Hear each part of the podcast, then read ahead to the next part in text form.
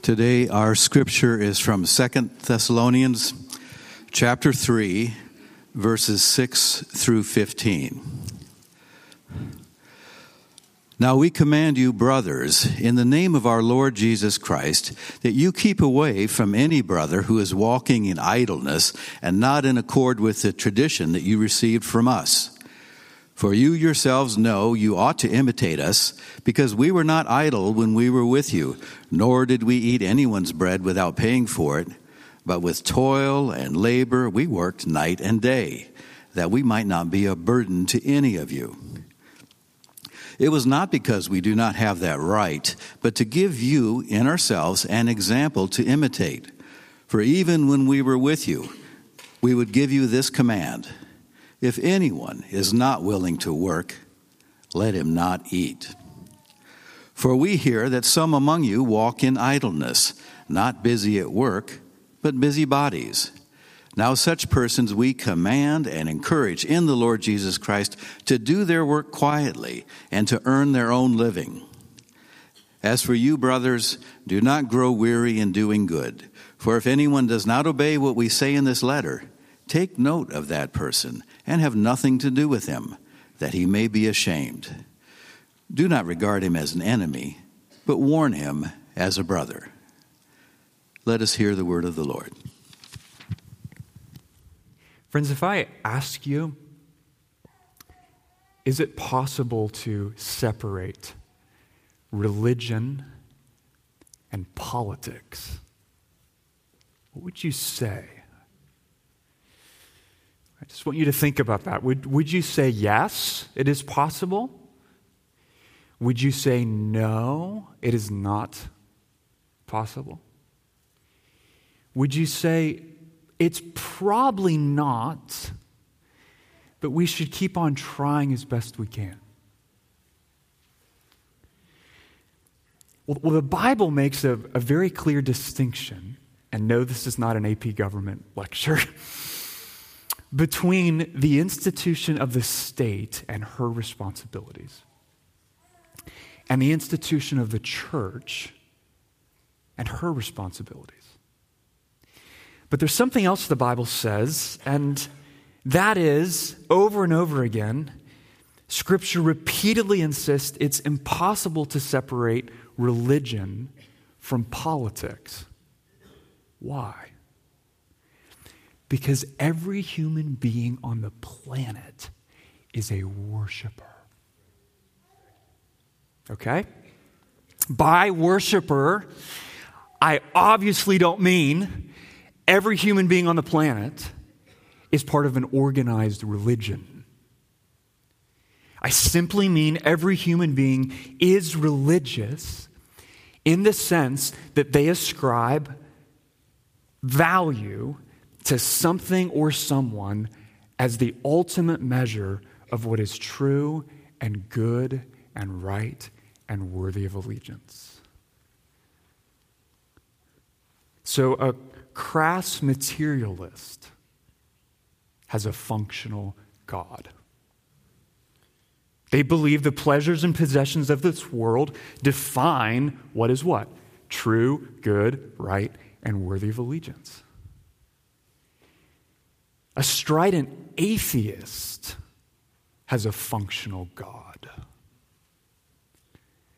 They believe the conviction that there is no God defines what is ultimately true, good, right, and therefore, in all circumstances, worthy of allegiance. We're all worshipers. But as Christians, what, what do we believe in contrast to those functional gods? We believe the eternal, self sufficient, and infinitely glorious God who created the world and everything in it is the ultimate measure of what is true, good, right, and therefore worthy of allegiance, right? That's what we believe because the word tells us that's true. And it's precisely that religious conviction that makes the church inescapably political. Now, by political, I don't mean the church has some kind of biblical mandate to endorse particular political candidates. You are not going to hear me do that at any point in 2020. And I think that's pastorally unwise to do so for a variety of reasons. But the church is deeply political. Think about this in the sense that our religious belief entails a particular sort of vision for human flourishing, for the kind of community, the kind of body politic in which you will thrive and every human being on the planet will thrive. Listen to Jeremiah 31 31. Behold, the days are coming, declares the Lord, when I will make a new covenant with the house of Israel and the house of Judah. I will put my law within them, and I will write it on their hearts, and I will be their God, and they shall be my people. And no longer shall each one teach his neighbor and each his brother, saying, Know the Lord, for they shall all know me, from the least of them to the greatest, declares the Lord. For I will forgive their iniquity and remember their sin no more. The, the church is a political body because by God's design, the church holds out to the world a vision, a glimpse of a new kind of community. It's called the goodness and beauty of life in God's kingdom. So think about it. We have a ruler, King Jesus. What's our governing law? God's law. And the foundation of our relationships with one another is the gift of forgiveness that we have all received in Christ Jesus. That's what, if we understand it rightly, eliminates rivalry in the new community of the church and brings unity. And as Jonathan Leeman argues in a fine book called How the Nations Rage, for a Christian, the political life must begin inside the church. In our new creation life together as local congregations. Okay, translation life in the church, in this community, is supposed to be life the way it was meant to be, the way God designed it to be, the way He created it to be. A true, albeit imperfect, taste of heaven on earth. And so it comes as no surprise, friends, that, that God's word, maybe you've never thought about this before, it's probably why I say this, God's word is full of political claims. In that, it says over and over again this is how the community of God's people should relate to each other. And this is how the community of God's people should not relate to each other. Those are political claims, community claims. And Second Thessalonians 3 6 through 15 is exactly one of those places. Because in these verses, Paul's doing what? He's laying out a political vision for the church, but it's not a democratic vision or Republican vision or some sort of I'm separate and above it all, independent vision. No, it's Jesus' authoritative vision for his redeemed people. So, so what is Jesus' political platform, if I could phrase it that way, for the church, for the new covenant community? What's his platform when it comes to the issue of work?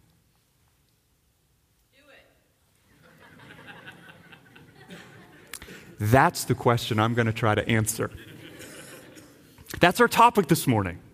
Okay? But if you think about it, so many political parties, like elected political parties in our country, have in their political platforms some statement about work. Its value, its importance, how we should think about it. Well, Jesus is no different except he's really different than them and that his vision is authoritative, right? So, so how would I summarize Jesus' vision for work?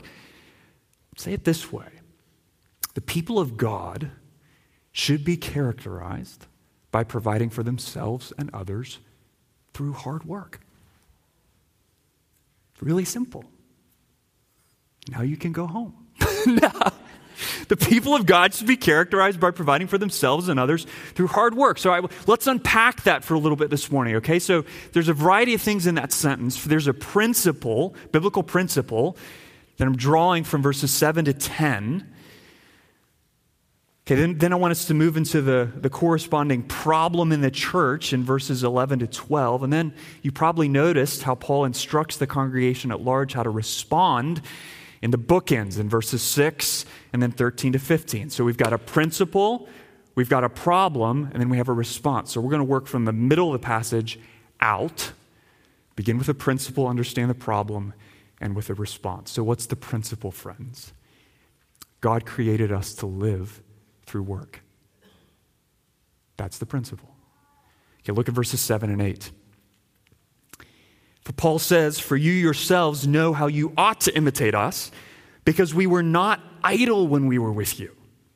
Nor did we eat anyone's bread without paying for it, but with toil and labor we worked night and day that we might not be a burden to any of you. Notice the very first phrase for you yourselves know how you ought to imitate us. What's Paul asserting there? That godly living is as much caught as it is taught. Think about that. The face to face instruction he gave the Thessalonians in godliness that didn't start with the public, like behind a pulpit, words coming out of Paul's mouth. What did, what did his instruction start with? The example of his life. That's where it started. And brothers and sisters, that ought to remind you that every one of you is a teacher. In the sense that the personal example of your life will have, for good or ill, a powerful effect on all the people around you. The way you live is always teaching. So, what did Paul teach the Thessalonians? through his example. Okay, what, what did he want them to, to imitate, to mirror as a result of his life? We'll look at verse 8. With toil and labor, we worked, Paul and his companions, night and day, that we might not be a burden to any of you. Or to put it negatively in verse 7, we were not idle. Now, I think it's fair to say our, our culture sends some some pretty mixed messages when it comes to this whole issue of work. So, on the one hand, we dislike work. And we want to be done with work as soon as possible. So we, we say things like, Thank God it's Friday. And you can read in all kinds of financial planning magazines how to retire early and spend at least a few years of your existence enjoying the good life you were waiting for before you die. So we, we dislike it on the one hand. But, but on the other hand, and I think this is even more important to say in a Western culture, we idolize our work. Right? How do we do that? Well, well, we look to our job to discover our identity, to give us a sense of worth and, and value and purpose in the world. We discover the color of our parachute, and then we don't stop searching for jobs or switching jobs until we find the perfect fit. I mean, think about this. Think about how many men and women spend their entire life trying to climb the corporate ladder, sacrificing their, their emotional, their physical health, not to mention their families, in an endless search for worth and identity and value and meaning. We, we think of productivity, maybe you can relate to this, as the ultimate measure of what is true, good, right, and therefore worthy of allegiance. The best day is a what kind of day, all you type A organized people? A productive day. I'd ask you to raise your hand, but I can't really raise my hand with you. But I would. And in my heart, I'm raising my hand, right? So, so what's going on? On the one hand, mixed messages, our culture disdains work. But on the other hand, we just pendulum swing and we idolize it. We disdain it or we idolize it. Or usually, for most of us, if we're honest, some twisted combination of both. But, but do you realize, friend, Christianity says something entirely different? It doesn't pick either one of those. It just says no to the whole lot. So, so let me lay out in three subpoints here What, what does Christianity say about work? We really can't understand this passage unless we kind of zoom out and get a bit of the big picture. So, first, God created us to work. He created us to work. He created you to work. So when he, when he created the first man and woman, what did he say to them in Genesis 1:28? And God said to them, "Be fruitful and multiply and fill the earth and subdue it and have dominion over the fish of the sea and over the birds of the heavens and over every living thing that moves on the earth." And then the same design resurfaces in Genesis 2:15, and the Lord God took the man and he put him in the garden of Eden to chill in a hammock. No. To work it and keep it. Unless you get off track there, don't, don't limit what I just read to farmers and fishermen. Okay? That call to work applies to every man and woman who has ever lived. Work is not a necessary evil, work is exceedingly good. And when you work, friend, whether, listen, as a roofer, a teacher, a caretaker, an artist, a programmer, a project manager, or any other activity that enhances human flourishing, you are doing what? What God created you to do. And remember, work includes all kinds of unpaid activities too. So when you're, when you're studying hard in school, to prepare for your future. You're working when you're serving your parents by joyfully doing chores around the house. You're working when you're preparing a meal for someone, when you're serving on a ministry team in the church, when you're staying home and, and caring for three kids under the age of four. You're working. You don't have to get paid for it to be work. And in all those ways and a thousand more, God created us to work, to take what? The substance of the created world and use it to provide for ourselves and others. Well, why did God do that? Why did He create us to work? And in so doing, to provide for ourselves and for others? Well, it's really simple. It's because work is one of the ways that we image God as our creator. He created us in our image. And he's a God who what? He's a God who created all things and upholds all things. He's a God who works and provides for us through his work. So the foundation of work isn't, well, we've got needs. No, it's, it's bigger than that. The God who created us in his image he works. Listen to Psalm 104, verse 14. I love this. You cause the grass to grow for the livestock and plants for man to cultivate, that he may bring forth food from the earth, and wine to gladden the heart of man, oil to make his face shine, and bread to strengthen man's heart. I, I love all those verses. What do they do? They show us how God's work and our work go hand in hand. So, what does God do? He causes the plants to grow. Psalm says that, right? What, what do we do? We, we cultivate them. The same plants. God causes them to grow. We cultivate them to provide material necessities and pleasures. Did you catch that? Bread and wine. Not, not just for ourselves, but also for others, especially our, our family and our dependents. So Paul says in 1 Timothy 5 8, but if anyone does not provide for his relatives, especially for members of his household, he has denied the faith and is worse than an unbeliever. So, to provide for both ourselves and others, what's the first and most important thing the Bible teaches us about work? We were created to work. And because of that, it's good. But here's the second thing work is hard and painful because of sin. okay, so when, when Adam and Eve rebelled against God's authority, when they said no instead of yes to God, it wasn't just their relationship with God that suffered. Guess what else suffered? Their relationship with work. Genesis 3:17. Cursed is the ground because of you. In pain you shall eat of it all the days of your life. Thorns and thistles it shall bring forth for you, and you shall eat the plants of the field. By the sweat of your face you shall eat bread till you return to the ground. I don't know if you've ever thought about this, but do you realize the fact that work is hard right now and painful right now and makes us really tired right now is in many ways a gracious gift from God.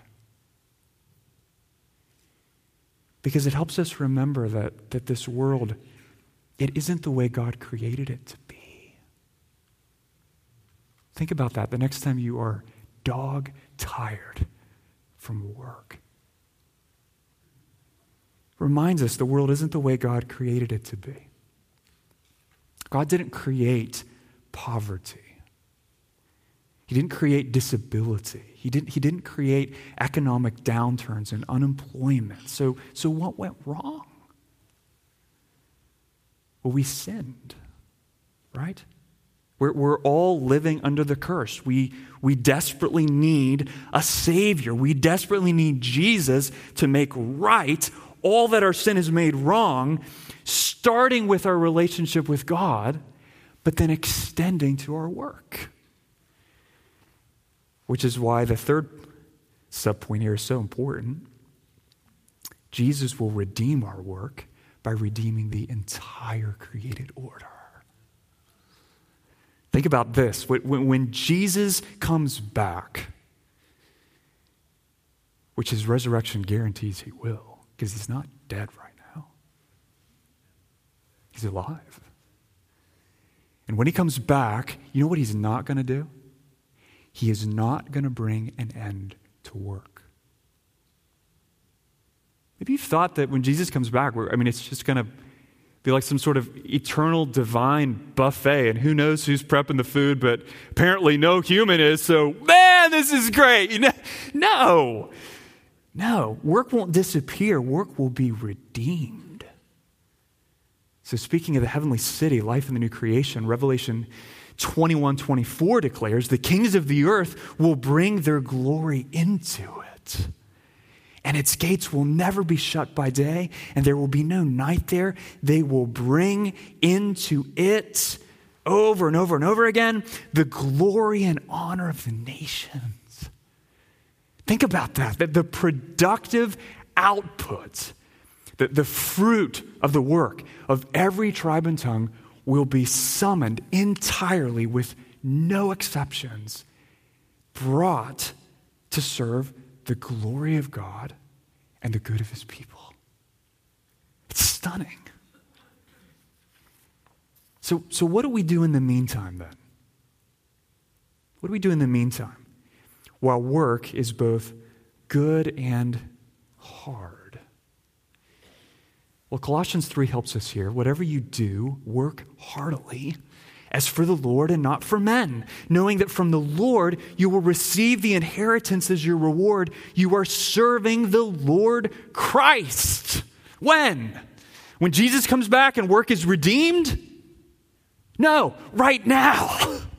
Right now, that's an incredible promise, friend. When you work heartily, when you work diligently, when you work in a way that honors God, listen, you're not just serving clients and patients or customers or kids.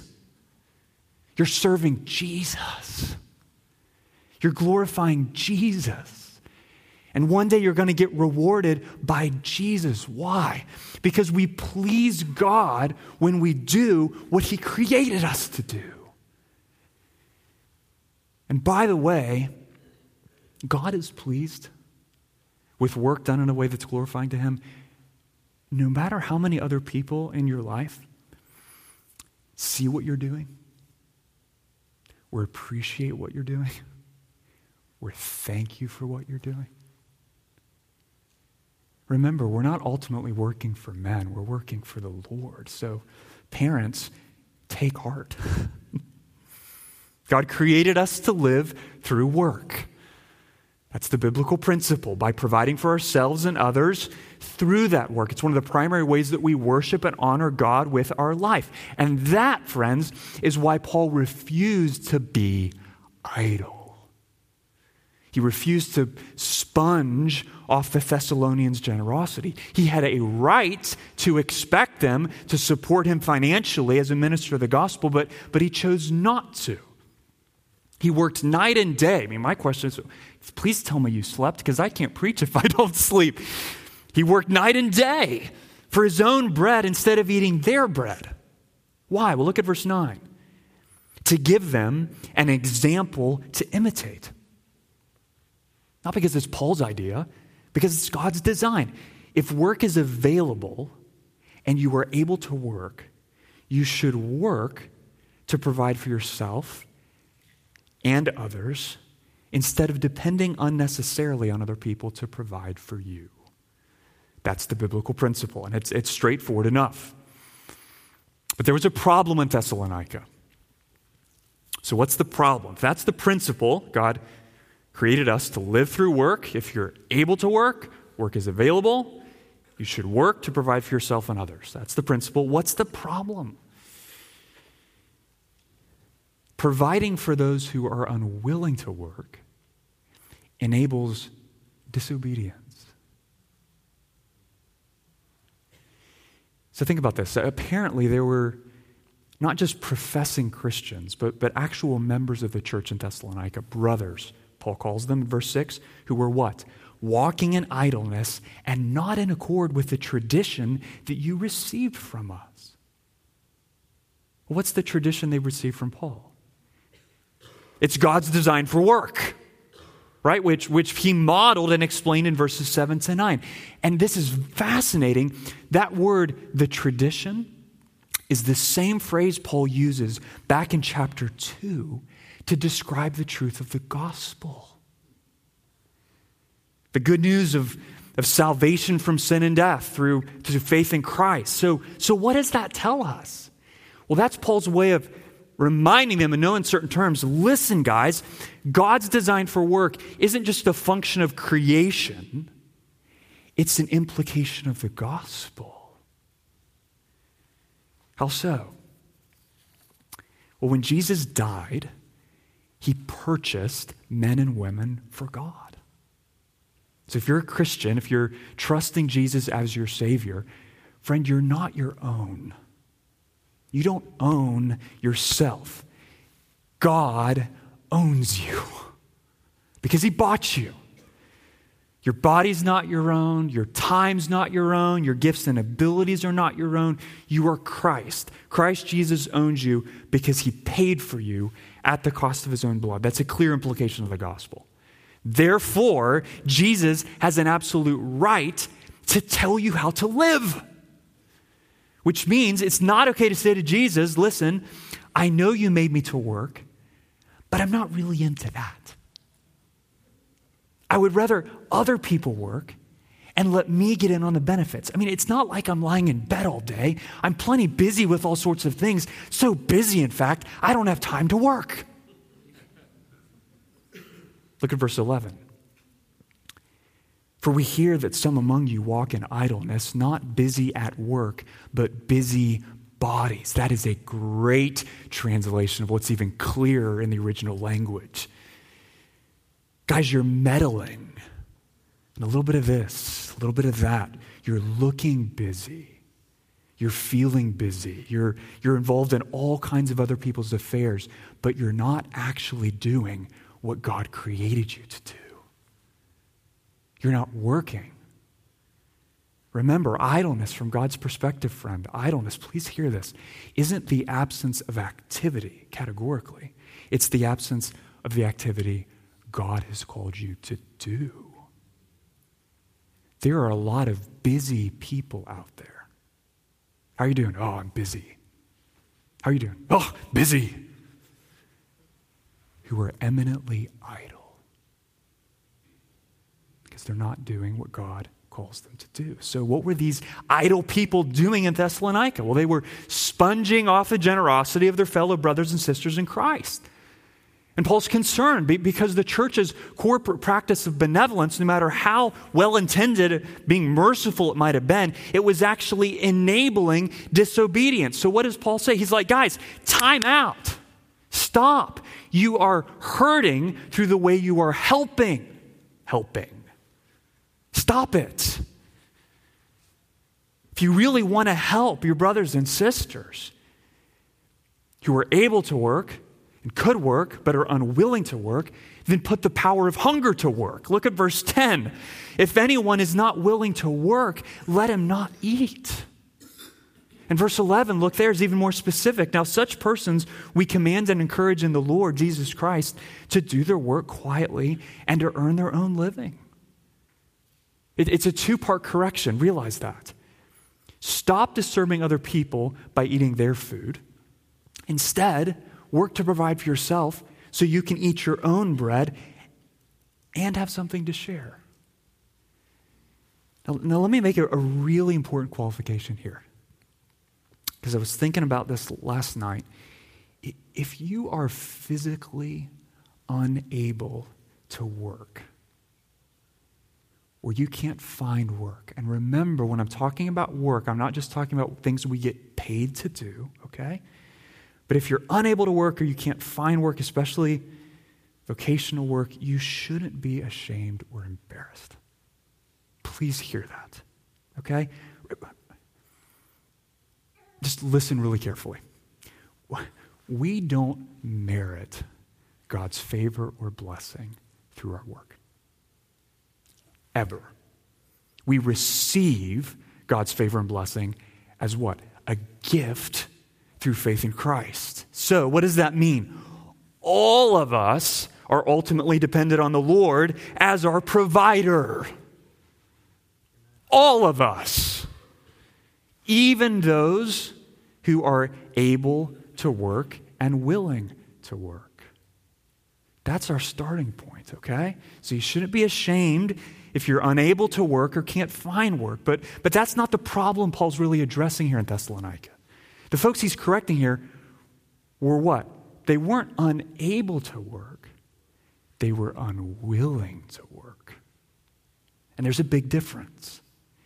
And so that leaves us with a, a challenge, a problem, as it were, which the church still faces today. How are we going to respond to people who would abuse our generosity?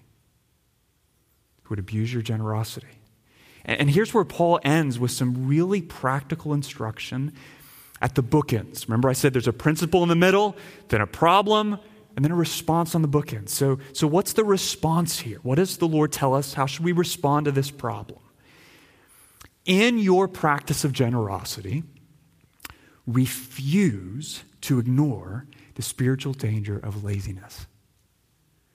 Every part of that sentence is important, okay? So think about it. When you feel like people are abusing your generosity, you know what I'm talking about? They are so taking advantage of me, and that is so not cool. What are we tempted to do? Stop giving. Categorically, right? So we get taken advantage of one too many times. And eventually we just decide, you know what? I am just, I am sick and tired of this whole generosity thing. If you have needs, deal with it. You take care of you. I'll take care of me. I, I get there are people out there with real needs, but dude, the risk of abuse is just too great. That may be how you're tempted to respond, friend, but, but that is not how the Lord tells us to respond. Look at verse 13. As for you, brothers, do not grow weary in doing good. Yes, Lord, praying occasionally for that person. Sure, pray. But in context, what is that good? It's the good of material assistance or financial support. Right? So Paul knew the Thessalonians were tempted to just quit giving to people in need altogether because of the way their generosity had been abused. So before he says anything else to them, gives them any more instructions, he exhorts them, he warns them, he commands them guys, don't stop being generous just because it could be abused. Why not? Well, for the simple reason, friend that that's part of the cost of loving broken people in a broken world.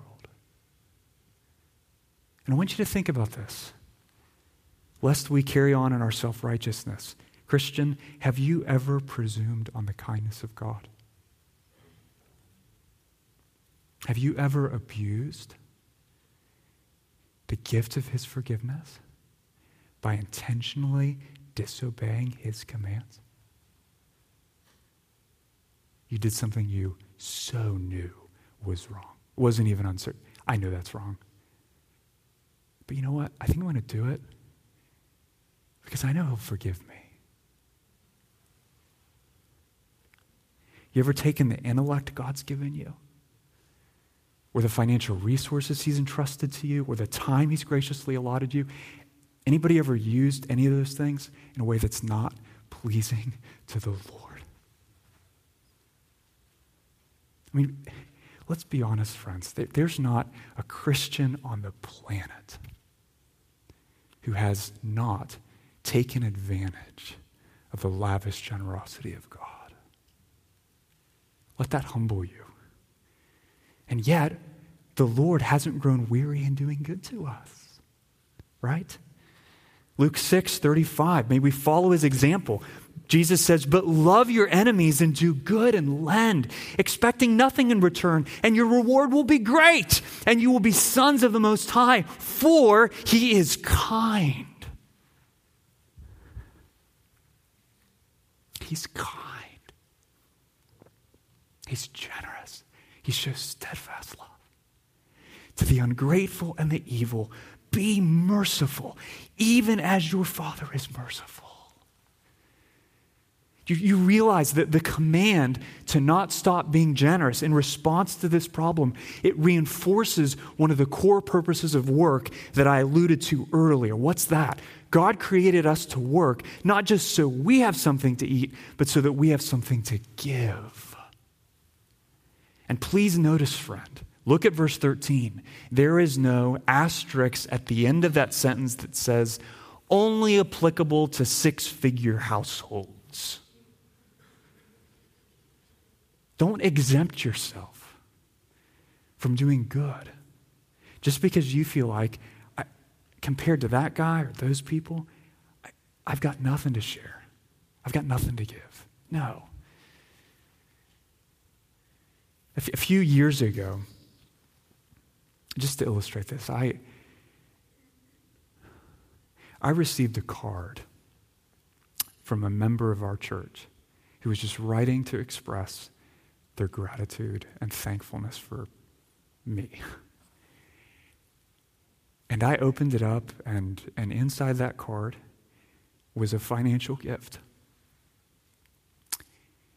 And in the world's eyes, the, the amount of the financial gift you, people would have probably thought, that's nothing, man. I mean, you could, maybe you could get lunch at Chick fil A. But when I opened that card, I was undone. And the reason is that I knew that woman was in dire financial straits. And I thought to myself, I don't deserve a single dollar of this gift. And in that moment, what, what did I experience, friend? Maybe you've had a situation like that. What, what did we experience in that moment? We experience a little taste of the unselfish love of God through generosity.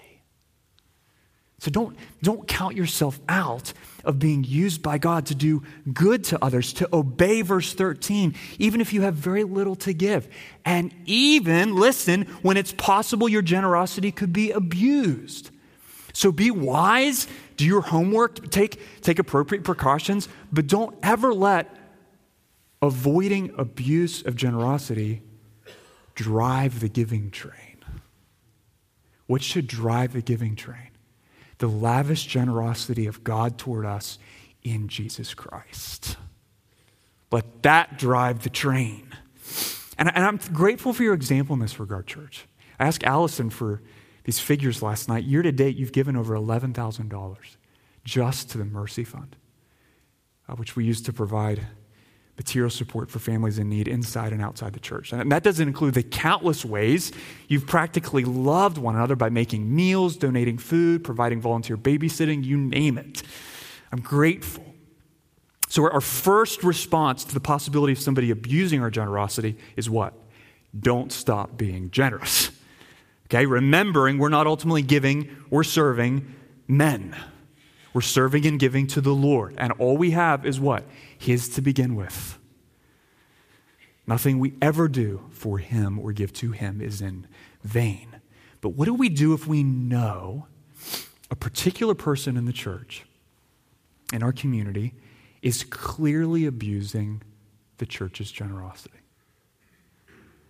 How do we respond if someone able to work consistently refuses to work or provide for themselves? Look back at verse 6. Second part of the response. Now we command you, brothers, in the name of our Lord Jesus Christ, that you keep away from any brother who is walking in idleness. We, and we find the same instruction verse 14. Look there.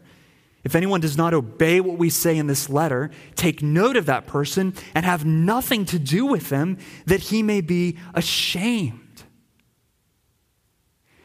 Does that strike you as harsh? Keep away? Have, have nothing to do with them that they may be ashamed? Really, Paul? I mean, are you bipolar or schizophrenic or what, what is going on? Love and kindness was just oozing out of verse 13, and then it's like the beat down in verse 14.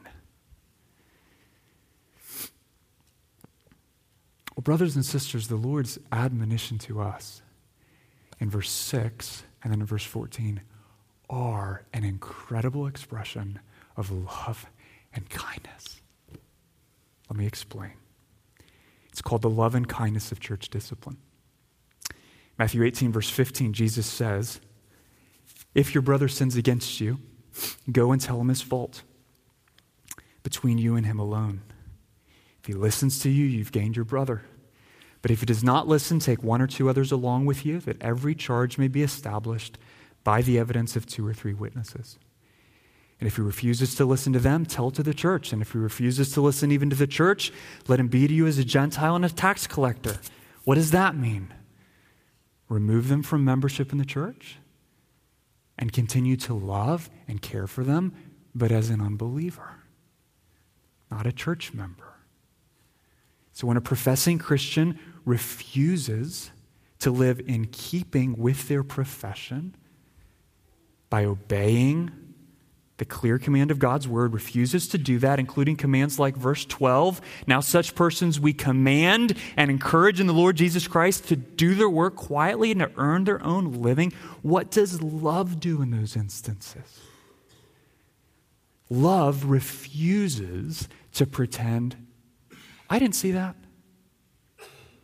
Everything's okay. Say it again. Love refuses to do that. Love refuses to turn a blind eye to their disobedience. So, love says what? Brother, sister, if you continue down a path of willful, unrepentant sin, you have no hope of salvation on the final day of judgment. This is about a lot more than just don't be lazy. There are spiritual stakes to whether or not you are on the path of obedience to King Jesus in your work. And friend, we love you so much. We are so committed to the eternal good of your soul that if you persist in refusing to live in keeping with your profession of faith, then you will force us. We have no choice but to withdraw our affirmation of your profession of faith, and we will have to remove you as a member of the church. We can't continue to affirm the authenticity of your profession, leaving you as a member in good standing, when all of the unrepentant laziness in your life that we have appealed to you about over and over and over again screams, You're not following King Jesus. That's what Paul means when he says keep away or have nothing to do with them. He's not talking about a cold shoulder. He's talking about a redemptive process of church discipline. And, and there are times we have to do that, friends. Why? We, we do it to avoid promoting false assurance of salvation, right? For the individual in question. We do it to avoid sowing seeds of moral confusion in the hearts and minds of the watching church. And we do it to avoid compromising the integrity of our church's witness to the implications of the gospel in the eyes of the watching world. So, what's, what's the goal here? What's the goal? to make that person feel the shame and guilt of their sin so they wallow in despair and come back begging to us, please let me back in as a member in good standing. No. No, the goal is for the unrepentant sinner to feel the shame and guilt of their sin so that they come to their spiritual senses. So they what? They turn from their sin for the evil that it is they go back to trusting Jesus Christ as the Savior they need. And they choose to make choices in their work to honor the Savior they claim to trust. That's the goal. That's the win. It's always repentance. That's the goal. That's the redemptive aim. There's nothing vindictive going on here. Look at verse 15. This is so clear at the very end. Paul commands no matter what they've done or how far they go in their idle laziness, never regard him as an enemy. Instead, warn him as a brother, plead with him, urge him in view of his profession, his professed identity as a fellow member of the body of Christ. Brother, sister, turn from your sin of laziness and work as God created you to work. That's a precious means of grace to a wandering saint, friend. Don't ever think that discipline is bad.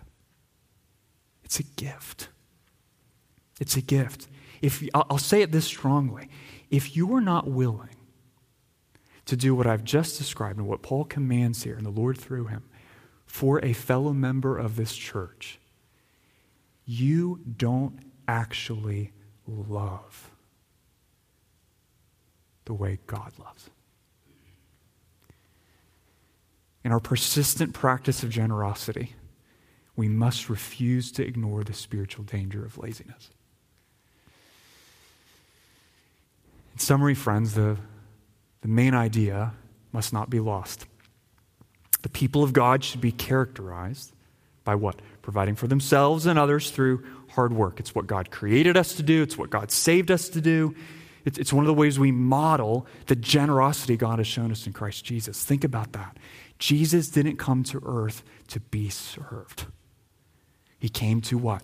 To serve and to give his life as a ransom for many. When, if you're sponging off the church, if you're abusing another Christian's generosity, you're doing the exact opposite. You're taking advantage of others, you're stealing from others instead of giving and serving others. As Paul says to the Ephesians in chapter 4, let the thief no longer steal but rather let him labor, doing honest work with his own hands, so that he may have something to share with anyone in need.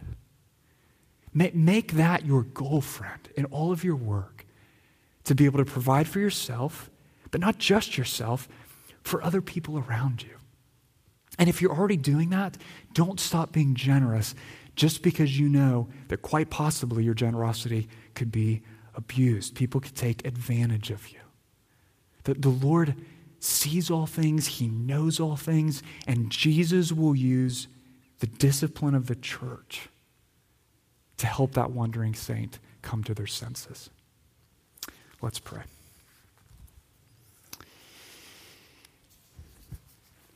Father, in all of this, we need courage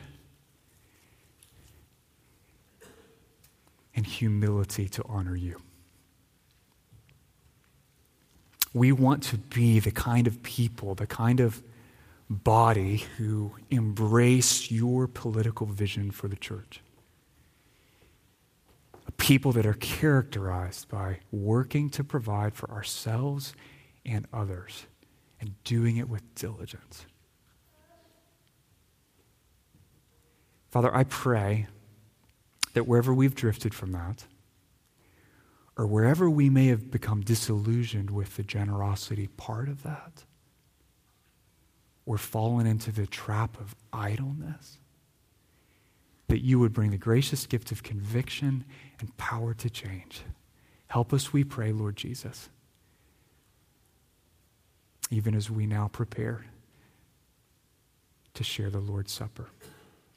In your name I pray. Amen.